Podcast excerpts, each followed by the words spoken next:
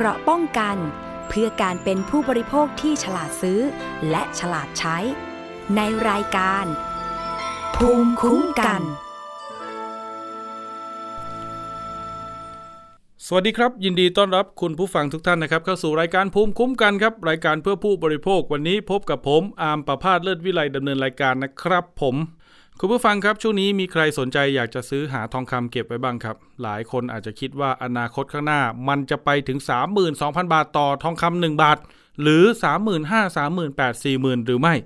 มีหลายคนนะครับเลือกที่จะซื้อทองผ่านร้านทองจ่ายเงินรับทองโดยตรงแต่ก็มีไม่น้อยนะครับที่ไปออมทองกับทางร้านที่มีบริการในการที่จะออมทองออนไลน์ผ่านแอปนะครับเดือนละ100 200 500 1,000 ก็ว่ากันไปครบราคาแล้วก็ไปรับทองจากทางร้านมาถ้ามันเป็นอย่างนั้นก็โอเคครับไม่มีปัญหาแต่บางครั้งมันเกิดปัญหาขึ้นสินะครับแจ้งเรื่องร้องเรียนเข้ามาได้นะครับถ้าเจอลักษณะแบบนี้027902111ครับที่รายการสถานีประชาชนเราก็มีทนายความอาสามาให้คำปรึกษากันอยู่นะครับแล้วก็จะมีการลิงก์ข้อมูลครับทำงาน cross function กันเลยนะครับมีchannel ต่างๆที่จะนำเสนอปัญหาคุณผู้ฟังไปสู่หน่วยงานที่เกี่ยวข้องเพื่อนำมาสู่การแก้ไขก่อนอื่นเลยครับติดตามรับฟังและดาวน์โหลดรายการของเราได้หลากหลายช่องทางออนไลน์นะคุณผู้ฟังนะที่ www.thaipbspodcast.com ครับแอปพลิเคชัน Thai PBS Podcast ครับแล้วก็ช่องทางโซเชียลมีเดียต่างๆนะครับทั้ง Facebook Twitter YouTube ชื่อเดียวชื่อเดิม Thai PBS Podcast ครับรวมถึงสถานีวิทยุที่ดาวน์โหลดรายการของเราเชื่อมโยงสัญญาณจากเราไปร่วมออกอากาศนะครับผมประเด็นแรกกันเลยครับเกิดเรื่องทองก็ต้องไปเรื่องทองนะคุณผู้ฟังเพราะว่ามีผู้เสียหายชาวกทม.นี่แหละกรุงเทพมหานครเขาบอกว่าอุตส่าห์ตั้งใจครับออมเงินนะครับกับเพจร้านทองร้านหนึ่งน้ำหนักทองที่ซื้อเนี่ยคือ2สลึงหรือ50สตางค์นะครับมูลค่า 15,400 บาทออมมาตั้งแต่กันยา64ครับถึงตุลา65จนครบจำนวนตามยอดเงินแล้วนะแต่เมื่อถึงกำหนดแล้วร้านทองกลับไม่ส่งทองให้สิครับเกิดปัญหาครับคราวนี้ทวงถามก็โยกย้ายไปบ่ายเบี่ยงมานะครับบอกว่าเดี๋ยวจะขอผ่อนเป็นเงินคืนแล้วกันผู้ร้องเรียนเขาก็อ้าวนี่หลอกกันหรือเปล่าเนี่ยนะครับหรือว่ามันเป็นการจงใจหรือยังไงหรือมันเกิดปัญหาอะไรขึ้นทำไมไม่อธิบายนะครับก็เลยมีการไปแจ้งความที่สน.หัวหมากเมื่อเดือนกุมภาพันธ์ที่ผ่านมาตอนนี้คดีปัจจุบันเนี่ยยังไม่คืบหน้าเท่าไหร่ก็เลยแจ้งมายังรายการนะครับวันนี้ผมจะชวนคุยกับผู้เสียหายท่านนี้นะครับคือคุณแอมนะครับคุณแอมสวัสดีครับสวัสดีค่ะคุณแอมครับไปเจอเพจแล้วก็นำไปสู่การผ่อนทองกับเจ้านี้ได้ยังไงครับมันมีความน่าเชื่อถือตรงไหนครับร้านนี้เจอที่ Facebook อ่ะค่ะครับเช็คนะคะมีผู้ติดตามจำนวนนึงเยอะเลยค่ะแล้วก็เช็คทะเบียนพาณิชย์ก็มีครับแล้วก็ยอดกดไลค์ก็มีแล้วก็มีเพจที่เป็นเพจของเขาอีกตัวที่มันเป็นรีวิวสินค้าค่ะครับผมก็เลยมั่นใจว่าน่าจะได้ทองจริงเบื้องต้นนะคุณผู้ฟังผมเข้าไปดูหน้าเพจของร้านทองเจ้านี้เขาบอกว่าเป็นทองแท้เยาวราชเลยนะมีคนถูกใจและติดตามเนี่ยตั้ง 160,000 คนนะโหเยอะพอสมควรนะครับคุณแอมครับค่ะมีการตกลงกันผ่อนทองออมทองกับเขายังไงครับกติกาคือให้ส่งบัตรประชาชาติถ่ายเข้าไปในไลน์อะค่ะครับแล้วให้ชำระผ่อนชำระขั้นต่ำก็คือ100 บาทเป็นต้นไปแล้วก็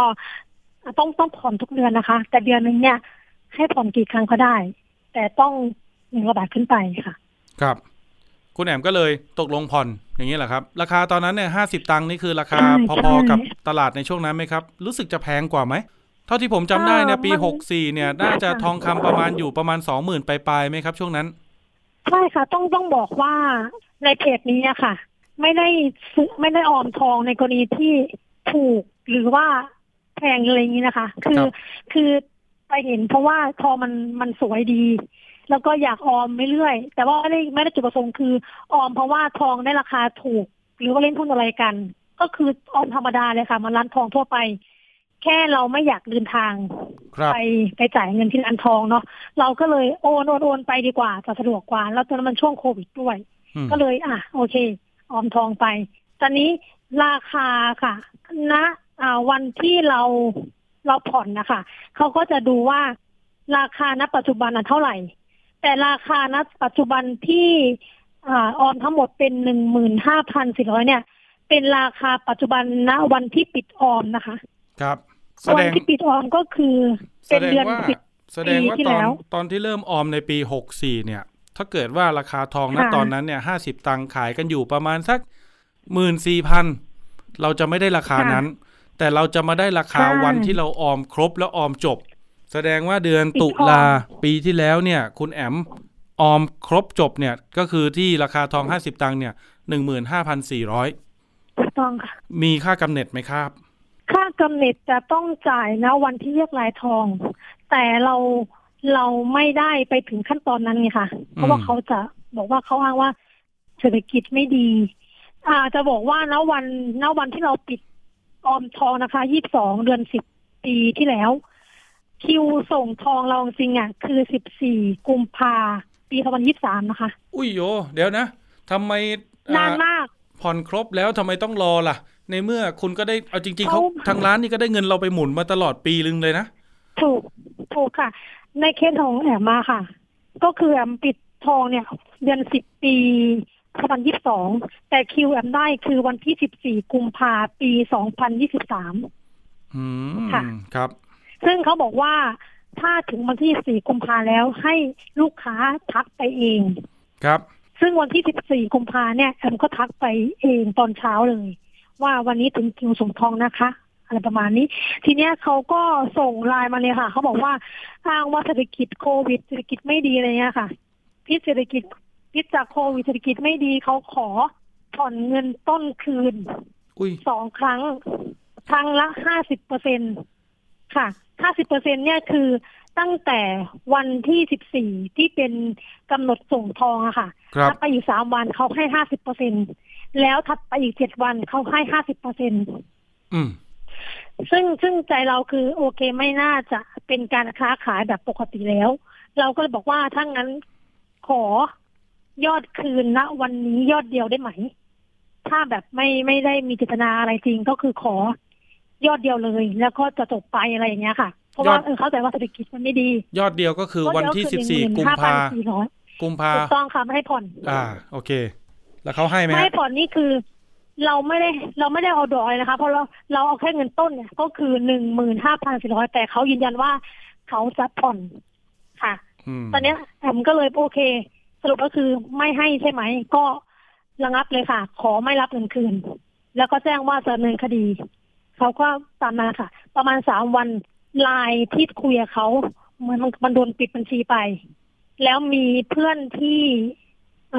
อมทองด้วยกันนะคะที่เราเจอกันอยู่ในโลกโซเชียลอะค่ะเขาก็บอกว่าเนี่ยนะเขาบัญชีเขาปิดไปแล้วปิดไปบ่อยมากบอกว่าโดนแฮก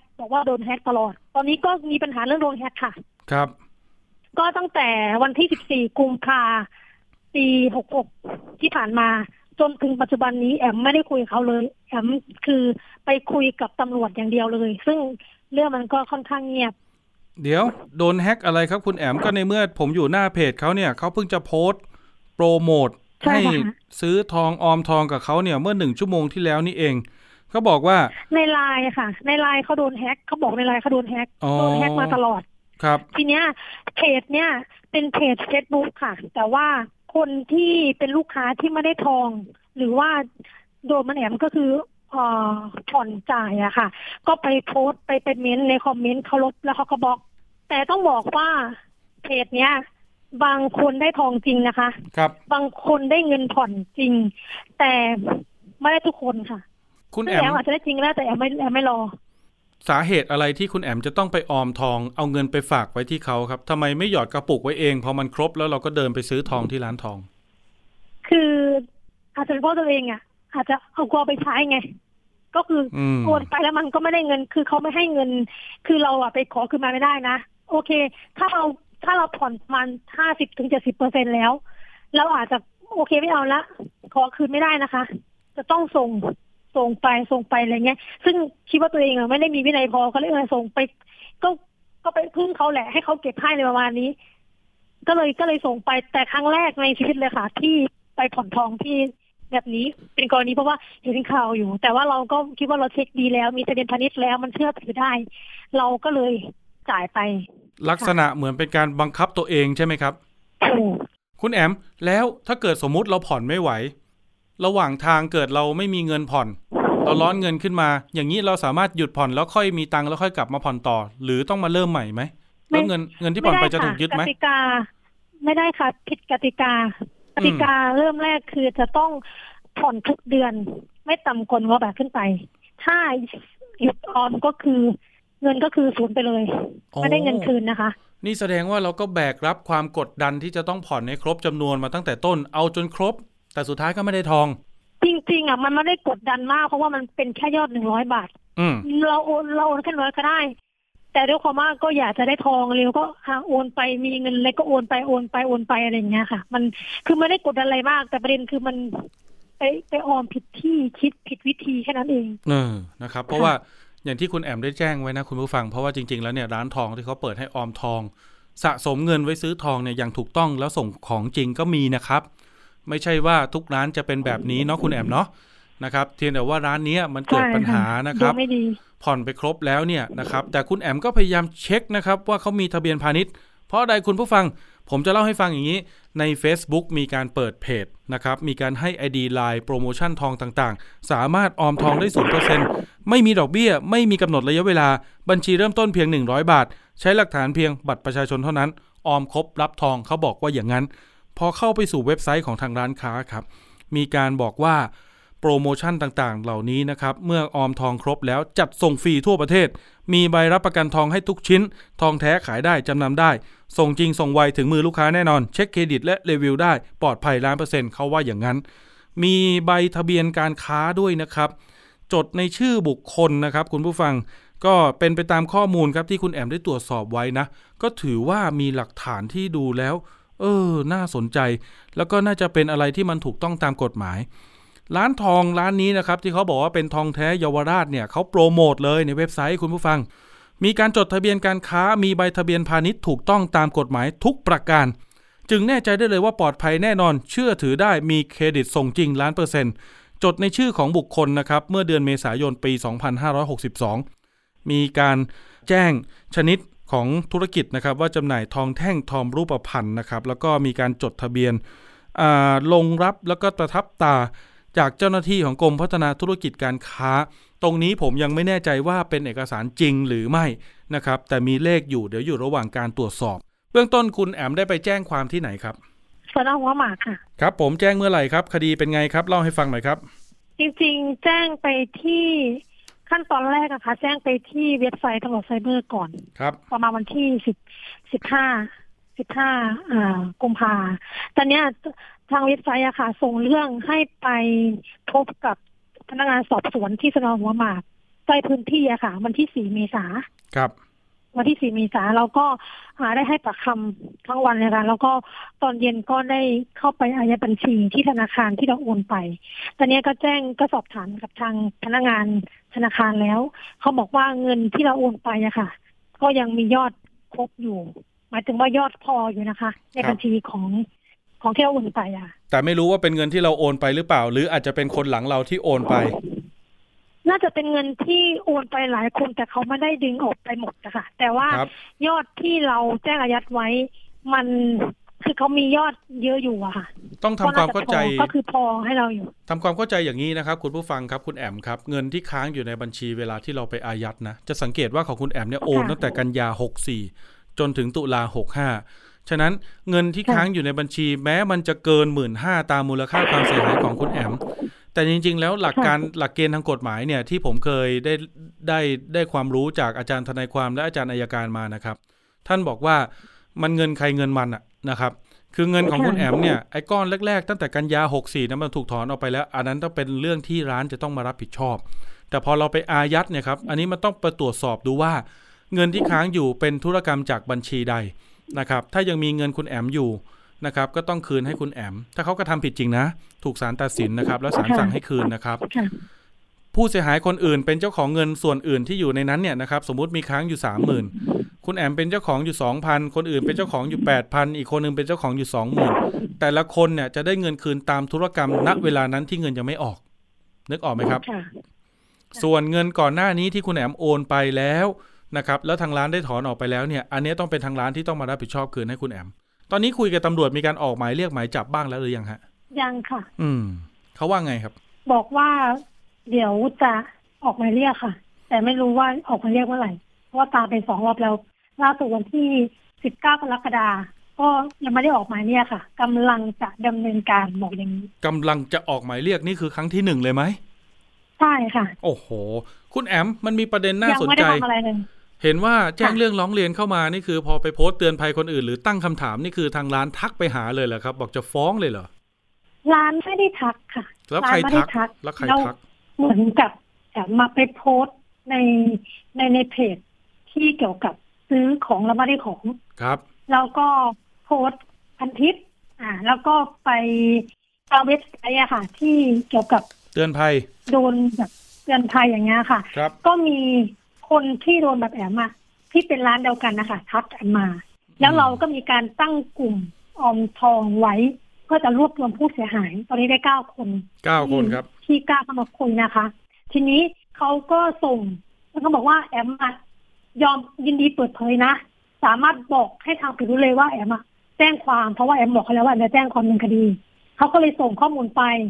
ตามลิงก์ส่งลิงก์ให้เขาให้ทางร้านค้าไปร้านค้าบอกว่าเขากำลังให้ทนายเก็บข้อมูลแล้วจะฟ้องกลับทีนี้เขามีการพูดต่อด้วยอะค่ะว่าถ้าเอาแบบเรื่องนี้ไปพูดอะค่ะถ้าลูกค้าแจ้งความก็รอขึ้นศาลนะคะจะไม่ได้ทองก่อนแน่นอนและจะมีค่าทนายกับค่าฟ้องเสียหายไม่กี่แสนนะคะ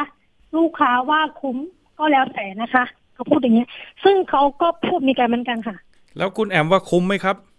คือต้องบอกว่าแอมไม่ต้องมองว่าความคุ้มมันไม่คุ้มค่าแต่จริงๆนะเห็นตอนแจ้งเรื่องร้องเรียนเข้ามาบอกว่าเงินเนี่ยได้คืนหรือเปล่าไม่รู้ไม่สนละแต่จะเอาผิดให้ได้ว่าอย่างนั้น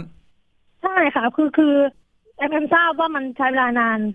พอสมควรแอมก็ยินดีแล้วก็ยอมรับครับแต่ว่าถ้าแอมเอาเงินไปเงียบแล้วก็รอให้เขามาผ่อนให้อ่ะแล้วถ้าคนอื่นที่ไม่รู้มาออมมันก็น่าจะมีความเสียหายมากกว่าเงิน 15,400 บาทของแอมก็โอเคไม่เป็นไรเราก็จากตรงนั้นไปแล้วก็ที่เหลือถ้ากระบวนการทางยุติธรรมช่วยได้จริงๆก็จะลองดูค่ะว่าได้จริงๆไหม okay. แต่อย่างน้อยมีคนทราบ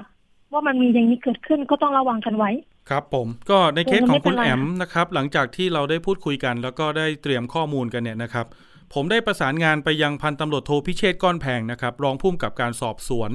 สน.หัวหมากซึ่งเป็นหัวหน้าของพนักงานสอบสวนนะครับที่ดูแลสำนวนคดีนี้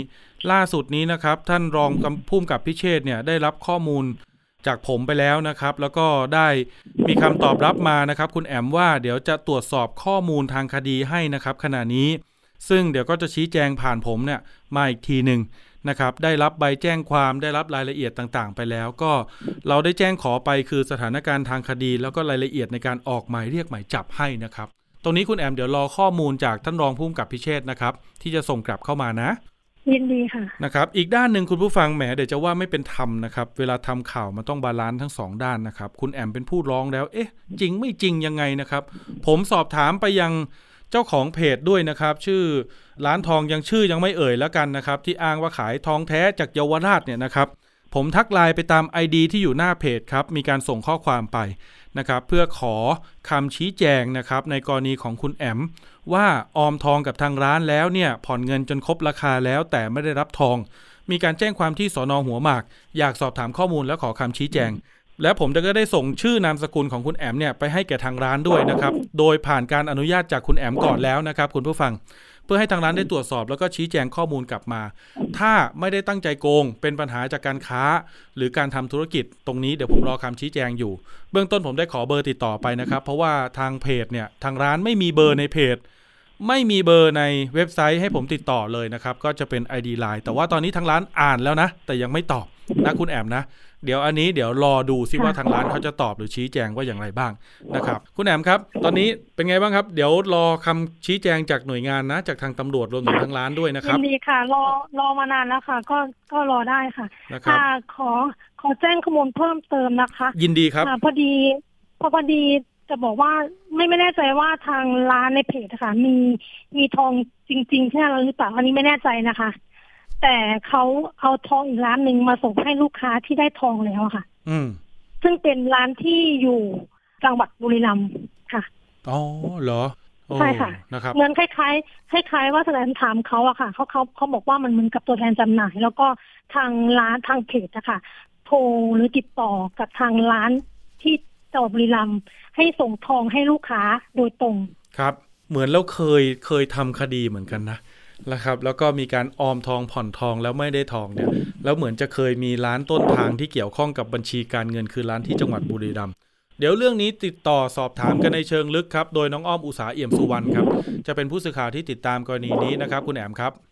ขอบคุณค่ะได้ครับผมเดี๋ยวมีความคืบหน้าเดี๋ยวมาพูดคุยกันวันนี้ขอบคุณคุณแอมครับที่มาสะท้อนเรื่องราวเตือนภัยให้แก่คุณผู้ฟังนะครับค่ะสวัสดีค่ะสวัสดีครับ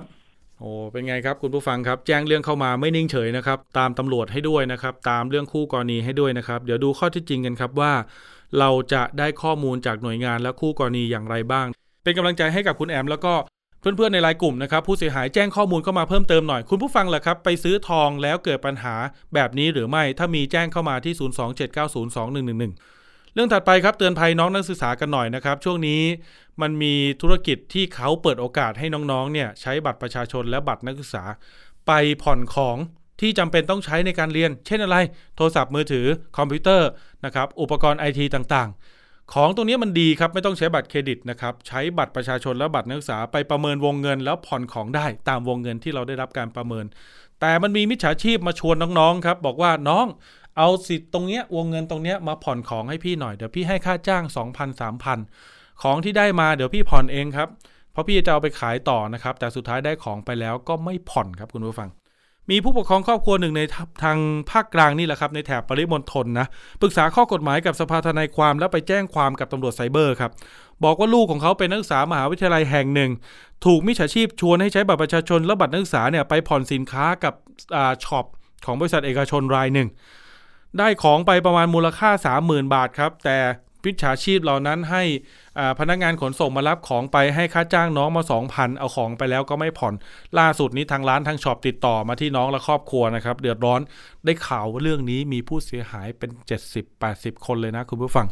เดี๋ยวไปคุยกับพี่เก๋ครับผู้ปกครองของน้องนักศึกษาที่ถูกล่อลวงไปซื้อสินค้ากรณีนี้ครับพี่เก๋สวัสดีครับค่ะสวัสดีค่ะพี่เก๋ครับรู้เรื่องได้ยังไงครับน้องมาเล่าหรือว่ามาเจอตอนที่ร้านเขาทวงหนี้มาแล้วเจอตอนที่ร้านเขาโทรมาทวงหนี้แล้วค่ะหรอเขาทวงมายอดเยอะไหมครับค่ะคือยอดอ่ะมันเป็นของเดือนล่าสุดค่ะเป็นงวดที่3งวดแล้วก็เกินกำหนดมา10กว่าวันแล้วแล้วน้องไม่จ่ายครับค่ะแล้วโทรแล้วทางร้านเนี่ยโทรหาน้องแล้วแต่ว่าน้องอ่ะไม่รับโทรศัพท์เขาก็เลยโทรติดต่อทางผู้ปกครองมาว่ามีแบบนี้นะทำไมน้องถึงไม่จ่ายเพราะว่าเกินกำหนดวันชำระมาประมาณ10กว่าวันแล้วเพราะว่าเขาอ่ะมีดอกแต่ละวันเพิ่มขึ้นแต่ละวันนะคะโอ้โหค่างวดเนี่ยตกต่องวดประมาณเท่าไหร่ครับพี่เก๋ครับของน้องนะคะในเคสของน้องที่เป็นลูกสาวของแม่นะคะก็คืองวดนึงก็ถ้าปกติก็ประมาณตกบัตรเสร็จไปก็ประมาณ 1,500 นะคะ 1,500 แต่ยังไม่ได้รวมดอกรายวันนะคะใช่ยอดรวมมูลค่าเท่าไหร่ครับยอดรวมมูลค่าของน้องตอนนี้ค่ะมันประมาณ 20,000 ประมาณ 25,000 ถึง 26,000 ค่ะรวมงวดที่แม่ออกไปแล้วด้วยนะคะงวดนึงอะค่ะอ๋อเอาสินค้าคือมูลค่า 25,000 ใช่ไหมครับที่น้องใช้บัตรไปผ่อนคือสินค้ามันประมาณ 30,000 กว่าแต่ว่าทางที่เป็นมิจฉาชีพเองอะเขาให้ทำให้เราเชื่อใจคือเขาโอนเงินดาวมาให้น้องค่ะโอนมาเท่าไหร่ครับพี่เก๋ที่เป็นเงินดาวใช่ประมาณ 8,000 กว่าบาทค่ะ 8,000 กว่าใช่เขาทำให้เหมือนให้เด็กตายใจว่าทางเราเขาได้โอนเงินที่เป็นเงินดาวของเครื่องนี้มาให้น้องด้วยอย่างเงี้ยค่ะผ่อนกี่งวดครับน้องก็เลยหลงเชื่อ18งวดค่ะทั้งหมดผ่อน18งวดโอ้โหปีครึ่งเลยนะใช่ค่ะตอนนี้แม่ก็เครียดเหมือนกันนะคะแล้วเด็กๆคนอื่นอีกเหมือนกันนะคะครับผมกรณีนี้คือน้องเล่าให้ฟังไหมครับคุณแม่ว่าเขาไปเจอหรือว่าถูกชักชวนได้ยังไงครับตอนแรกไม่ได้คือตั้งเดิมเลยไม่ได้พูดอะไรให้ฟังเลยค่ะไม่ได้เล่าอะไรเลยค่ะนอกจากแม่มารู้จักทางร้านเนี่ยค่ะโทรมาทวงกับพี่แม่เองแม่ถึงได้สอบถามเขาว่าไปเอามาเมื่อไหร่เป็นโทรศัพท์รุ่นไหนอะไรประมาณเนี้ยค่ะพอเรารู้ข้อมูลของเขาแล้วเขาก็แจ้งว่าน้องไม่จ่ายมางวดนี้แล้วเกินกำหนดแล้วทีนี้แม่ก็พอรับทราบข้อมูลจากทางร้านมาแม่ก็เลยโทรไปหาลูกสาวทีนี้ถึงได้ยอมรับตัวเองว่าไปทำแบบนี้มาแล้วถึงมาเล่าให้แม่ฟัง แล้วเพิ่งจะมารู้ว่าตัวเองอ่ะแล้วทีเนี้ยแม่ล่ะค่ะพอสอบถามเขาว่ารู้ไหมว่าแบบนี้มันเหมือนแบบเราโดนมิจฉาชีพแล้วค่ะคือลูกก็ยังไม่รู้นะคะยังไม่มั่นใจนะว่าตัวเองโดนหลอกอะค่ะจนแบบว่าแม่ไปถามเขาว่ามีเบอร์ที่ติดต่ออะไรกับคนนี้ได้ไหมเขาก็บอกว่าไม่มีเบอร์เลยแม่เขาไม่ได้ให้เบอร์อะไรหนูไว้เลยเขาให้แต่หน้าเฟซเอาไว้แล้วก็แชทคุยกันทางแชทเฟซเฉยๆแม่ก็เลยบังคับให้เขาแคปหน้าเฟซของคนนี้มานะคะครับพอแคปมาแล้วแม่ก็เลยเข้าไปดูในแชทของเขาอะค่ะพอแม่ไปเปิดเลื่อนดูที่เขาโพสต์ล่าสุดใน Facebook นะคะก็จะมีน้องหน้าที่เป็นรูปโปรไฟล์ของน้องๆค่ะซึ่งแม่เห็นนะคะเป็นเด็กๆทั้งนั้นเลยคือเหมือนว่าทักใน Facebook ว่าทวงเงินทำไมไม่จ่ายหนู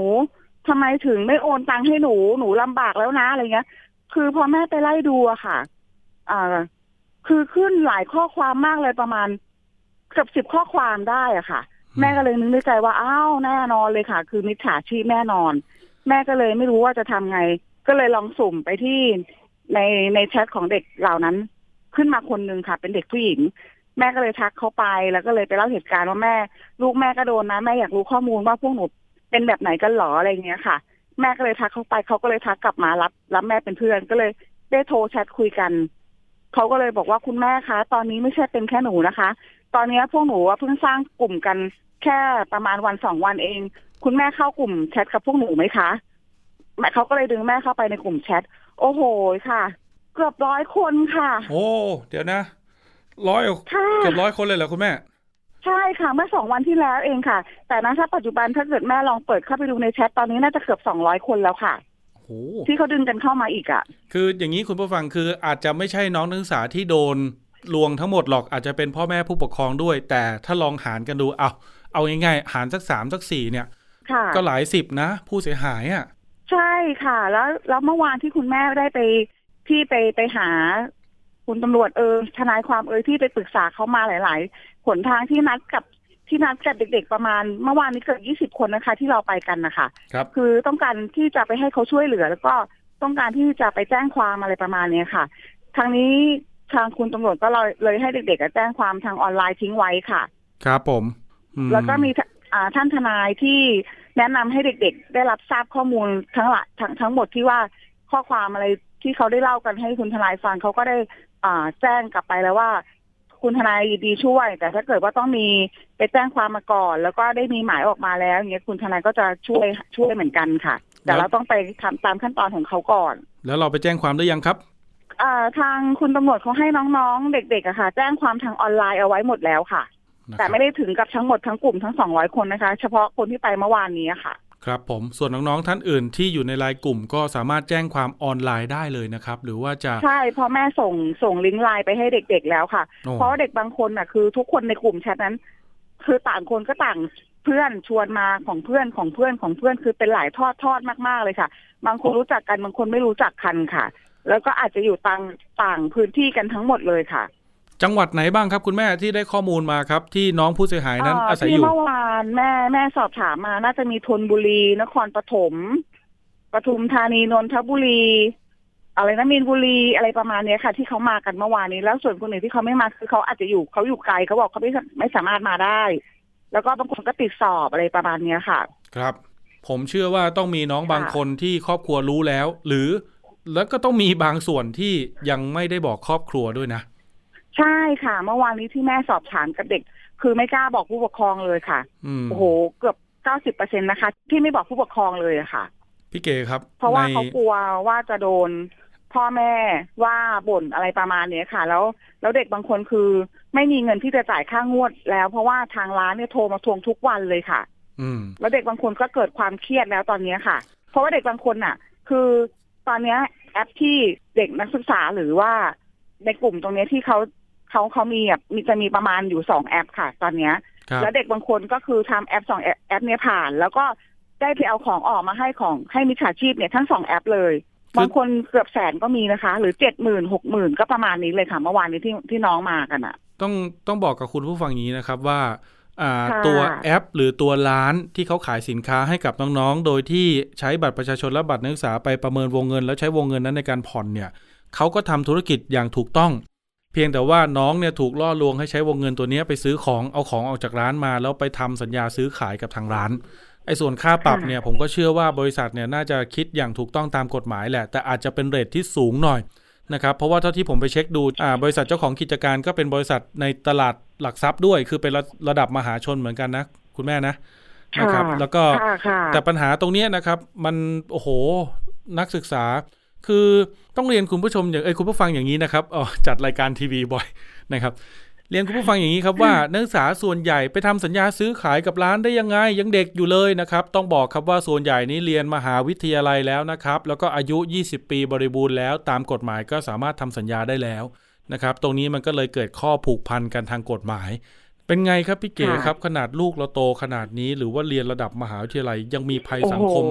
มาล่อลวงเขาได้อันตรายมากเลยนะคุณนามค่ะไม่รู้จะพูดยังไงเลยค่ะแล้วเมื่อวานเราเห็นเด็กเราก็สงสารทุกคนเลยนะคะคือพอเรามองแล้วเขาก็เหมือนลูกเราเหมือนกันนะคะแต่แม่ก็ไม่ได้ว่าอะไรเด็กๆเพราะว่าเราก็ยังให้กำลังใจเขาเพราะบางคนท้อแท้มากแล้วค่ะบางคนมีความคิดไปเรื่อง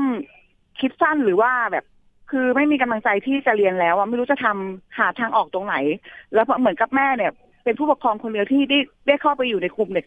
พวกนั้นเลยอะค่ะเพราะคนอื่นคือไม่มีใครกล้าที่จะบอกผู้ปกครองเลยแม้แต่คนเดียวในกลุ่มนั้นมีแม่คนเดียวค่ะตอนนี้มันน่ากลัวตรงที่ว่าไอตัวการเรียกเก็บหนี้ตรงเนี้ยที่เกิดจากการถูกมิจฉาชีพหลอกเนี่ยมันอาจจะนำพาให้เขาไปสู่การไม่กล้าบอกพ่อแม่ผู้ปกครอง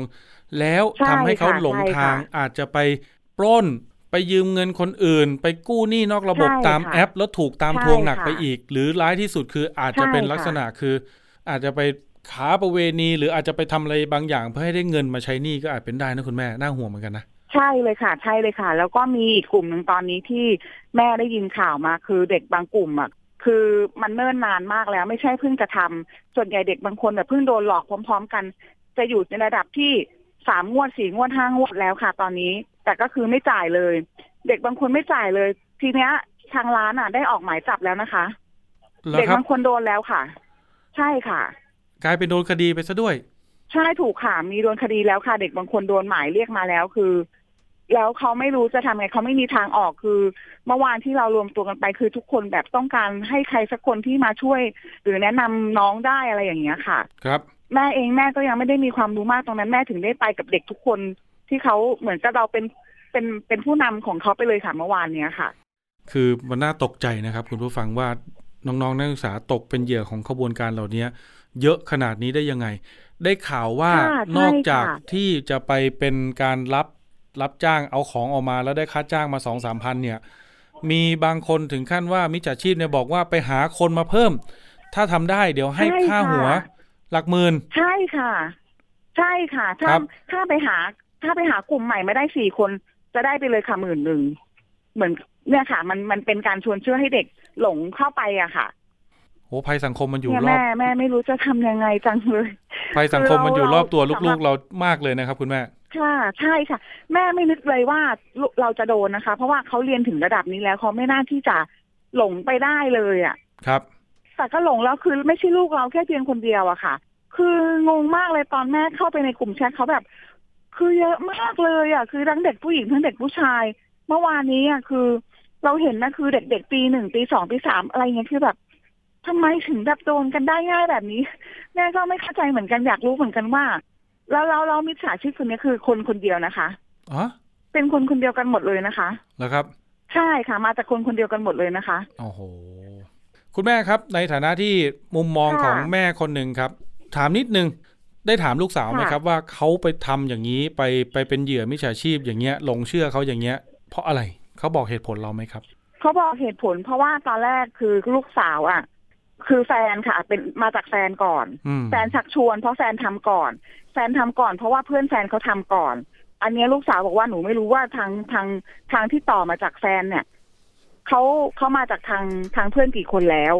แต่มาถึงเขาเนี่ยคือสำหรับตัวเขาเองอะค่ะเขามาจากทางแฟนเขาแต่เขาบอกว่าแฟนเขาเป็นคนหาเขาเป็นคนหาที่แบบว่าถ้าหาได้กลุ่มสี่คนเนี่ยเขาจะได้ค่าหัวครับแล้วแฟนเขาก็หาแล้วซึ่งมีตัวลูกสาวเนี่ยค่ะเป็นหนึ่งในนั้นอันนี้ต้องเตือนกันนะครับคุณผู้ฟังพี่เก๋ครับเพราะว่าหนึ่งคือน้องๆเนี่ย คนที่ไปเป็นรายย่อยเนี่ยอาจจะเห็นแก่เงิน 2,000-3,000 อาจจะคิดว่ามันไม่เกิดปัญหาอะไรตรงนี้บอกน้องๆเลยว่ามันไม่คุ้มอย่างยิ่งนะครับกับปัญหาที่จะเกิดขึ้นแล้วอนาคตอาจโดนคดีด้วยโดยเฉพาะในกลุ่มที่ได้ค่าหัวเนี่ยนะครับ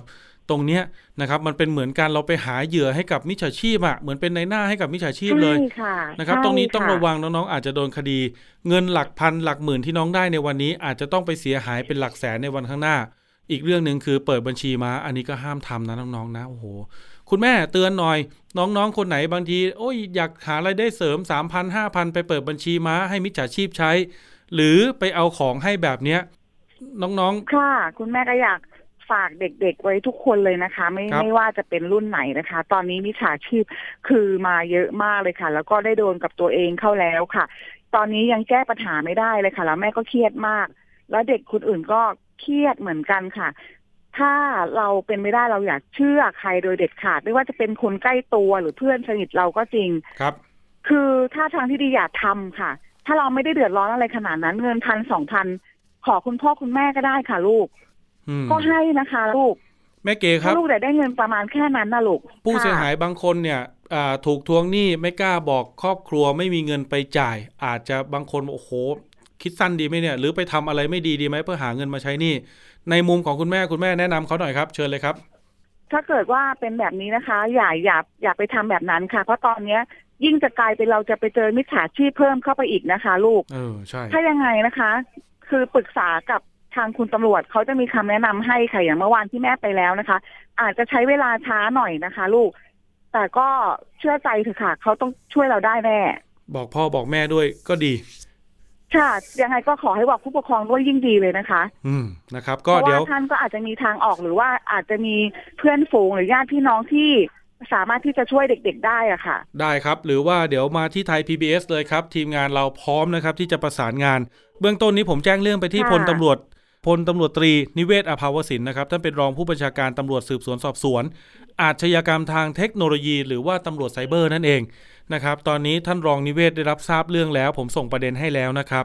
แล้วเดี๋ยวมีการประสานงานกันนะครับในภาพใหญ่ว่าตำรวจไซเบอร์ในฐานะผู้ทำคดีนะครับแล้วก็สภาทนายความในฐานะหน่วยงานทางกฎหมายจะเข้ามาช่วยเหลือในปัญหานี้ได้อย่างไรบ้างเดี๋ยวประสานงานกันนะครับคุณเก๋ครับค่ะได้ค่ะขอบคุณมากครับช่วยด้วยนะคะช่วยเด็กๆด้วยนะคะครับยินดีครับผมค่ะค่ะขอบคุณมากค่ะขอบคุณครับครับก็มาเตือนภัยน้องๆนักศึกษากันนะครับอย่าไปเชื่อเด็ดขาดนะครับได้เงินก็อย่าไปเชื่อครับถามพ่อถามแม่ก่อนจะดีที่สุดช่วงถัดไปคิดก่อนเชื่อกับดร.แก้วกังสดาลอำไพนักพิษวิทยาและพี่น้ำชนาทิพย์ไพพงศ์วันนี้มาในชื่อตอนใยอาหารเกี่ยวข้องกับการเกิดมะเร็งลำไส้ใหญ่และทวารหนักจริงหรือไม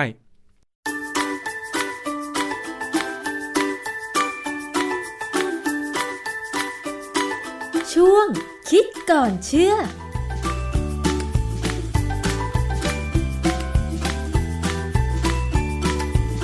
พบกันในช่วงคิดก่อนเชื่อกับดร.แก้วกังสดาลอำไพนักพิษวิทยากับดิฉันชนาทิพย์ไพพงศ์ค่ะเราพูดคุยเกี่ยวกับงานวิจัยด้านวิทยาศาสตร์สินค้าแล้วก็อาหารต่างๆนะคะเพื่อเป็นข้อมูลประกอบการตัดสินใจให้กับผู้บริโภควันนี้เราจะคุยกันเกี่ยวกับเรื่องของใยอาหารเกี่ยวข้องกับการเกิดมะเร็งลำไส้ใหญ่และทวารหนักจริงหรือไม่อาจารย์คะเรื่องของใยอาหารมันมาเกี่ยวข้องกับเรื่องของการเกิดมะเร็งลำไส้ใหญ่และทวารหนักยังไงคะอาจารย์คือทางระบาดวิทยาเนี่ยนะเขามีงานวิจัยค่อนข้างเยอะเลยที่บอกว่าการกินผักผลไม้ของคนในเอเชียเนี่ยทำให้เราเป็นมะเร็งลำไส้ใหญ่น้อยกว่าคนทางตะวันตกซึ่งกินเนื้อสัตว์เยอะกว่านะฮะแต่ความจริงเนี่ยเวลาเราพูดถึงคำว่าท้องผูกเนี่ยผมมานั่งคิดดูนะเราไปมองคำว่าท้องผูกคือไม่ถ่ายทุกวันแต่เราไม่เคยถามคนที่เขาไม่ถ่ายทุกวันว่าอุจจาระเขาแข็งหรือเปล่าคือบางคนเนี่ยเขาถ่ายวัน2วันครั้งเนี่ยนะหรืออาจจะ3วันครั้งเนี่ยแต่เขาไม่แข็งอุจจาระเขาไม่แข็งเขาถ่ายได้ลักษณะของอุจจาระนี่มันบ่งบอกอะไรว่าคนนั้นกินอาหารอย่างไรแล้วก็เสี่ยงกับการเกิดท้องผูกยังไงคะอาจารย์ถ้าเรากินผักผลไม้น้อยน้ำหนักอุจจาระมันก็จะน้อยการที่เราจะขับถ่ายเนี่ยมันขึ้นอยู่กับน้ำหนักอุจจาระที่ถ่วงอยู่ในลำไส้ใหญ่ซึ่งพอมีอุจจาระเยอะในลำไส้ใหญ่เนี่ยมันจะมีสัญญาณทางระบบประสาทขึ้นไปสมองสั่งให้เราถ่ายอุจจาระดังนั้นคนที่กินผักผลไม้เนี่ยเราก็ทราบว่าผักผลไม้เนี่ยมีใยอาหารซึ่งอุ้มน้ำได้ดี ก็เป็นการเพิ่มน้ำหนักของอุจจาระส่งสัญญาณไปสมองให้ถ่ายอุจจาระได้เร็วขึ้นซึ่งเรามักจะใช้เวลาวันละครั้งอะไรเงี้ยหรือ2ครั้งนั่นก็หมายความว่าคนที่ไม่กินอาหารถูกตามสัดส่วนอาจจะมีกากใยอาหารหรืออุจจาระเนี่ยน้อยก็เลยไม่ส่งสัญญาณไปที่สมองให้ขับถ่ายอุจจาระอย่างนั้นเหรอคะอาจารย์ประมาณนั้นนะฮะแต่บางคนเนี่ยเขากินผักผลไม้น้อยหรือคนบางเชื้อชาติเนี่ยเขาก็กินเนื้อสัตว์เยอะเขากินผักผลไม้น้อยแต่เขายังถ่ายอุจจาระได้แบบไม่มีปัญหาคือไม่ได้แข็งเกินไปจนมีปัญหาอันนั้นเราก็ไม่น่าจะถือว่าท้องผูกเพียงแต่ว่าเขาสองสามวันครั้งหนึ่งซึ่งเรื่องนี้เป็นเรื่องที่น่าสนใจมันเป็นเรื่องที่ทางนักวิทยาศาสตร์ก็ยังแก้ปัญหาตรงนี้ไม่ได้ว่าจะวิจัยยังไงถึงจะเห็นชัดเจนนะแต่ว่าการที่กินผักผลไม้เข้าไปเนี่ยหนึ่งแน่ๆคือส่วนใหญ่แล้วอุจจาระจะนิ่มถ่ายเป็นประจำได้วันละครั้งอย่างน้อยที่อันที่สองก็คือว่าการที่อุจจาระไม่ได้ตกค้างในลำไส้ใหญ่นานๆเนี่ยมันเป็นการที่ถ้ามีสารพิษอยู่ในอุจจาระอยู่มันตกค้างอยู่มันก็สัมผัสเซลล์ของลำไส้ใหญ่น้อยลงช้าคือมีเวลานิดเดียวก็อาจจะก่อปัญหาน้อยกว่าคนที่อุจจาระช้าเซลล์ของลำไส้ใหญ่เนี่ยก็สามารถจะสัมผัสกับสารพิษที่มันมีอยู่แล้วทุกคนนะได้นานขึ้นความเสี่ยงก็เพิ่มขึ้นแล้วประการที่สามที่สำคัญคือว่าผักผลไม้เนี่ยโดยเฉพาะตัวที่เป็น soluble fiber หรือว่าใยอาหารที่อุ้มน้ำดีนะเช่นพวกเปกตินที่อยู่ในส้มนะหรือว่าอยู่ในมะละกอเนี่ยพวกนี้เป็นอาหารที่ดีของแบคทีเรียซึ่งแบคทีเรียเนี่ยกินแล้วเขาจะเปลี่ยนไปเป็นกรดไขมันที่เป็นตัวเล็กๆระเหยได้กรดพวกนี้จะไปทำให้สถานภาพความเป็นกรดด่างของลำไส้ใหญ่เนี่ยไปทางกลางๆถ้าเป็นด่างเนี่ยเซลล์มะเร็งที่ชอบถ้าเป็นกลางๆเนี่ยเซลล์มะเร็งจะไม่ชอบหรือถ้าเป็นกรดนิดๆเนี่ยยิ่งไม่ชอบใหญ่เลยอันนี้ก็เลยเป็นเรื่องที่ว่าการกินผักผลไม้เนี่ยเป็นที่เชื่อกันมาหลายสิบปีแล้วล่ะว่ามันลดความเสี่ยงของการเป็นมะเร็งลำไส้ใหญ่พร้อมทั้งมีระบาดวิทยาที่เทียบคนเอเชียกับคนทางยุโรปหรืออเมริกาเนี่ยว่าคนทางเอเชียเนี่ยเป็นมะเร็งลำไส้ใหญ่น้อยมากแล้วมาเพิ่มเป็นมากขึ้นเมื่อกินอาหารแบบคนทางตะวันตกค่ะอาจารย์คะแสดงว่าการกินอาหารให้ครบหมู่5หมู่จึงเป็นส่วนสำคัญในการที่จะเพิ่มอุจจาระให้มีน้ำหนักเพียงพอจนส่งสัญญาณไปที่สมองสั่งการให้ถ่ายอุจจาระสมมุติว่าบางคนไม่ชอบกินผักแต่ชอบกินเนื้อโปรตีนปลาประเภทนี้แต่กินผักอาจจะไม่สู้คนเอเชียแล้วเขากินปริมาณอาหารมากพอๆกันเนี่ยการขับถ่ายเขาจะเหมือนกันไหมคะอาจารย์ต่างกันเลยคืออย่างนี้เราก็มีคนไทยบางคนนะเวลาสั่งก๋วยเตี๋ยวเนี่ยไม่งอกไม่ผักพวกนี้ไม่กินผักซึ่งพวกนี้กินได้แต่แป้งกับเนื้อสัตว์ปกติคนที่กินเนื้อสัตว์เยอะเนี่ยนะสิ่งที่สังเกตได้ง่ายๆเลยคืออุจจาระจะเหม็นมากกว่าเหตุผลก็คือว่าการที่มีเนื้อสัตว์เยอะเนี่ยแบคทีเรียในลำไส้ใหญ่เนี่ยมันก็มีโอกาสได้กินกรดอะมิโนที่เหลือๆอยู่ที่เราดูดซึมไม่หมดเนี่ยซึ่งถ้าเป็นกรดอะมิโนที่มี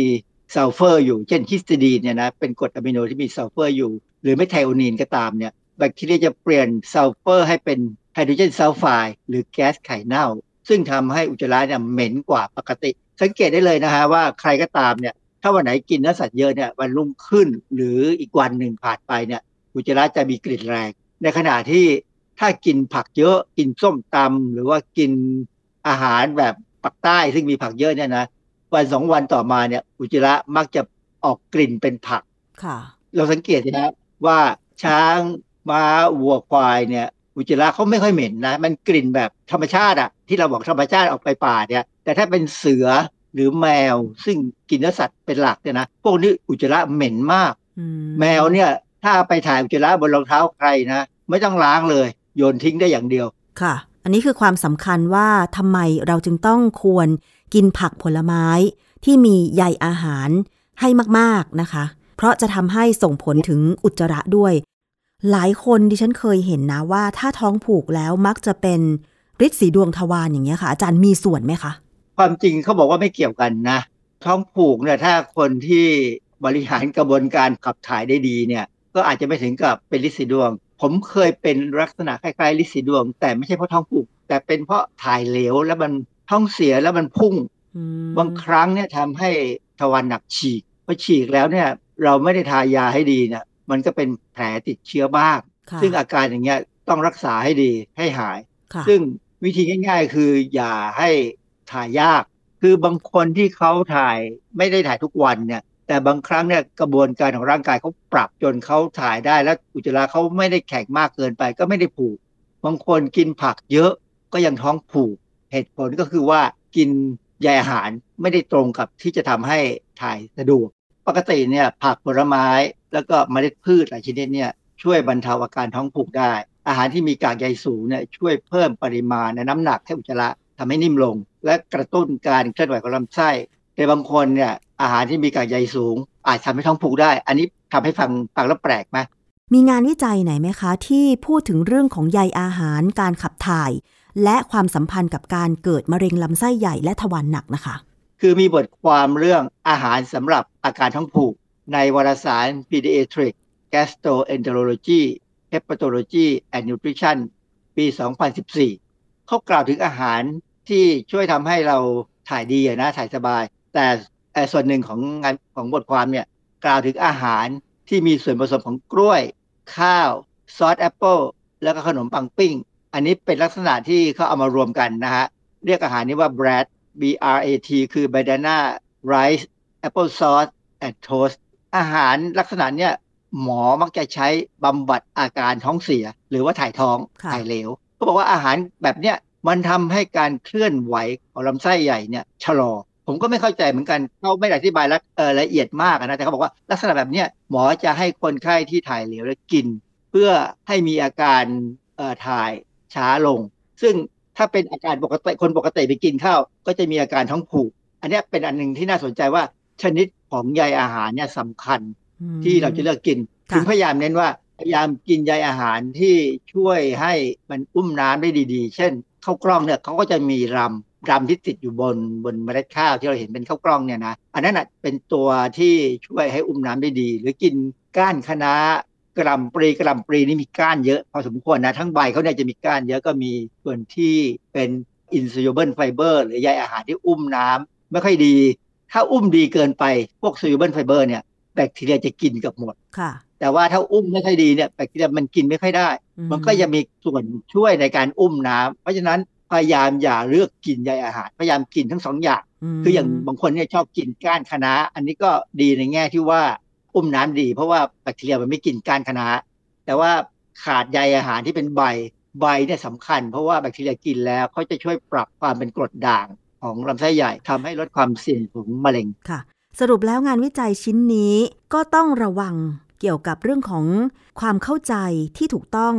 เรื่องใยอาหารใช่ไหมคะว่ากล้วยข้าวซอสแอปเปิลและขนมปังปิ้งเนี่ยถึงแม้ว่าจะเป็นใยอาหารแต่ก็อาจจะทำให้ท้องผูกได้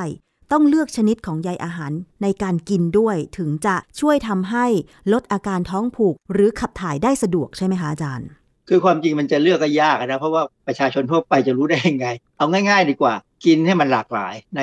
มื้อหนึ่งได้เนี่ยดีนะฮะเช่นสมมติว่าเรากินฟักทองซื้อมาแล้วเราไปต้มหรือไปเวฟนะฮะให้มันนิ่มหน่อยตัวเนื้อฟักทองเนี่ยเป็นใยอาหารที่ย่อยง่ายพวกแบคทีเรียกินได้แต่ว่าถ้าเป็นเปลือกแข็งๆเนี่ยซึ่งเราก็รู้สึกมันๆนะอันนั้นแบคทีเรียคงไม่ค่อยกินเท่าไหร่เพราะมันแข็งมันเป็นพวกส่วนที่เป็นพวกเซลลูโลสซึ่งมีประโยชน์ดังนั้นถ้าเรากินฟักทองเอาไปต้มเนี่ยก็ดีหรือกินแกงที่มีฟักทองพวกแกงผักรวมหรือผัดผักรวมเนี่ยจะดีแล้วก็สังเกตว่าวันรุ่งขึ้นหรือตลอดเวลาที่เรากินอาหารเนี่ยเราถ่ายอุจจาระดีไหมทุกวันไหมลักษณะอุจจาระนิ่มๆไหมไม่ได้ว่าแข็งจนถ่ายลำบากแต่บางครั้งผมเจอปัญหาช่วงที่มะม่วงที่บ้านออกผลเยอะเนี่ยนะแล้วเราเก็บมาบ่มให้มันสุกเนี่ยผมจะกินมะม่วงสุกเยอะปรากฏว่าอุจจาระไม่ได้แข็งนั้นนิ่มดีแต่อุจจาระมันยาวไปอ่ะถ่ายยากมันไปตรงกับงานวิจัยของเพื่อนผมสมัยที่เราเรียนด้วยกันเนี่ยนะที่อเมริกาเนี่ยเพื่อนผมก็สนใจการศึกษาว่าใยอาหารที่ต่างกันซึ่งมันมีหลายแบบเนี่ยนะมันมีผลกับการขับถ่าย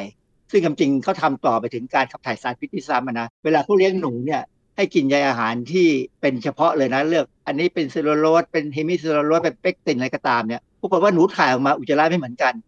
บางชนิดเนี่ยทำให้หนูถ่ายเหลวบางชนิดทำให้หนูถ่ายเป็นก้อนกลมๆบางครั้งเป็นก้อนกลมๆแล้วมีการต่อกันเป็นสายเหมือนลูกปัดออกมาติดก้นหนูมันแทบจะไม่ขาด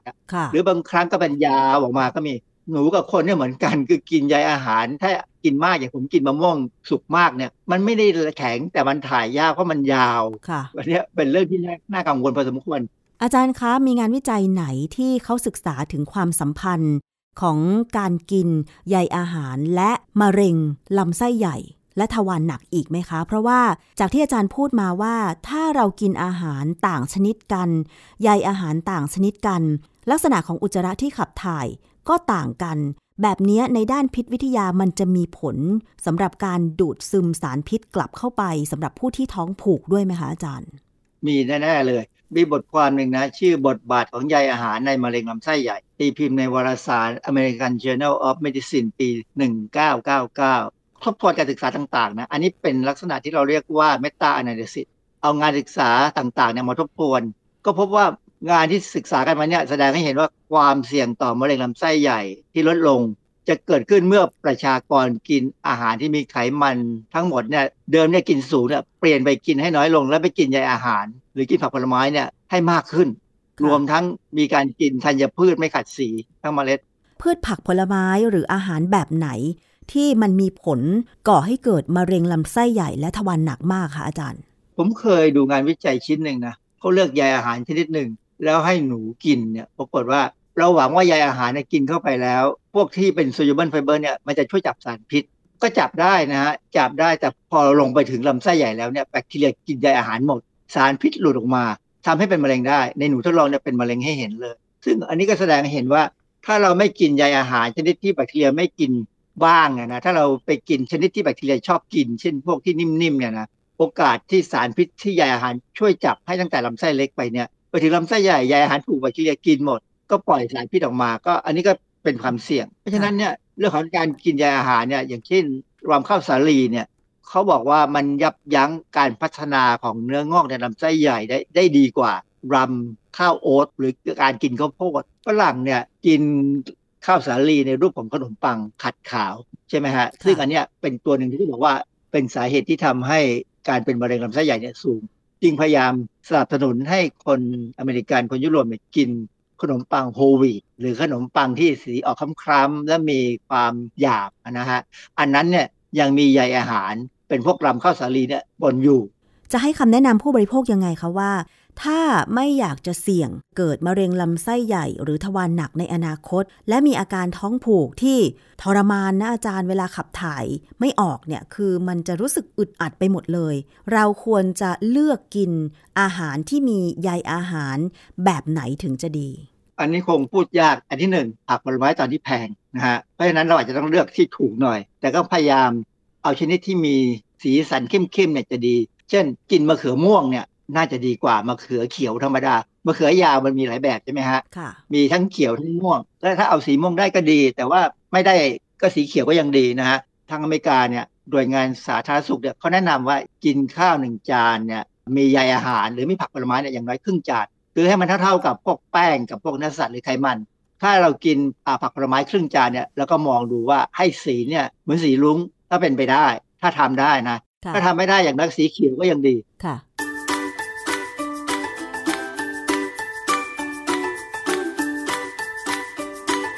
ช่วงคิดก่อนเชื่อ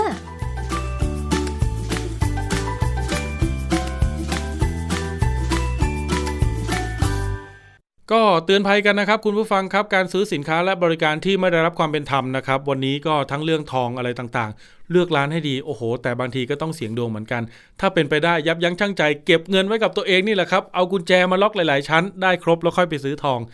2ก็คือน้องนักศึกษานะครับอย่าไปรับจ้างเปิดบัญชีม้าอย่าไปรับจ้างซื้ออุปกรณ์ IT ให้เหล่ามิจฉาชีพแล้วแลกกับค่าจ้างแค่ไม่กี่พันบาทแบบนี้เด็ดขาดนะครับแต่ถ้าหลงเชื่อตกเป็นเหยื่อมิจฉาชีพไปแล้วไม่เป็นไรครับบอกผู้ปกครองครับท่านอาจจะบ่นนิดหน่อยๆดุบ้างบ่นบ้างนะครับแต่ว่ายังไงสุดท้ายก็ต้องหาทางช่วยลูกแก้ปัญหาอยู่ดีนะครับมีปัญหาติดต่อมาที่ไทย PBS ครับ027902111เดี๋ยวประสานหน่วยงานที่เกี่ยวข้องเข้าไปให้การช่วยเหลือวันนี้เวลาหมดลงแล้วขอบคุณที่ติดตามครับสวัสดีครับติดตามฟังรายการได้ที่เว็บไซต์ thaipbspodcast.com และ YouTube Thai PBS Podcast ฟังทางแอปพลิเคชัน Thai PBS Podcast Spotify Google Podcast Podbean SoundCloud และ Apple Podcast กดติดตามเป็นเพื่อนกันทั้ง Facebook Twitter Instagram และ YouTube ไทย PBS Podcast แค่ฟังความคิดก็ดังขึ้น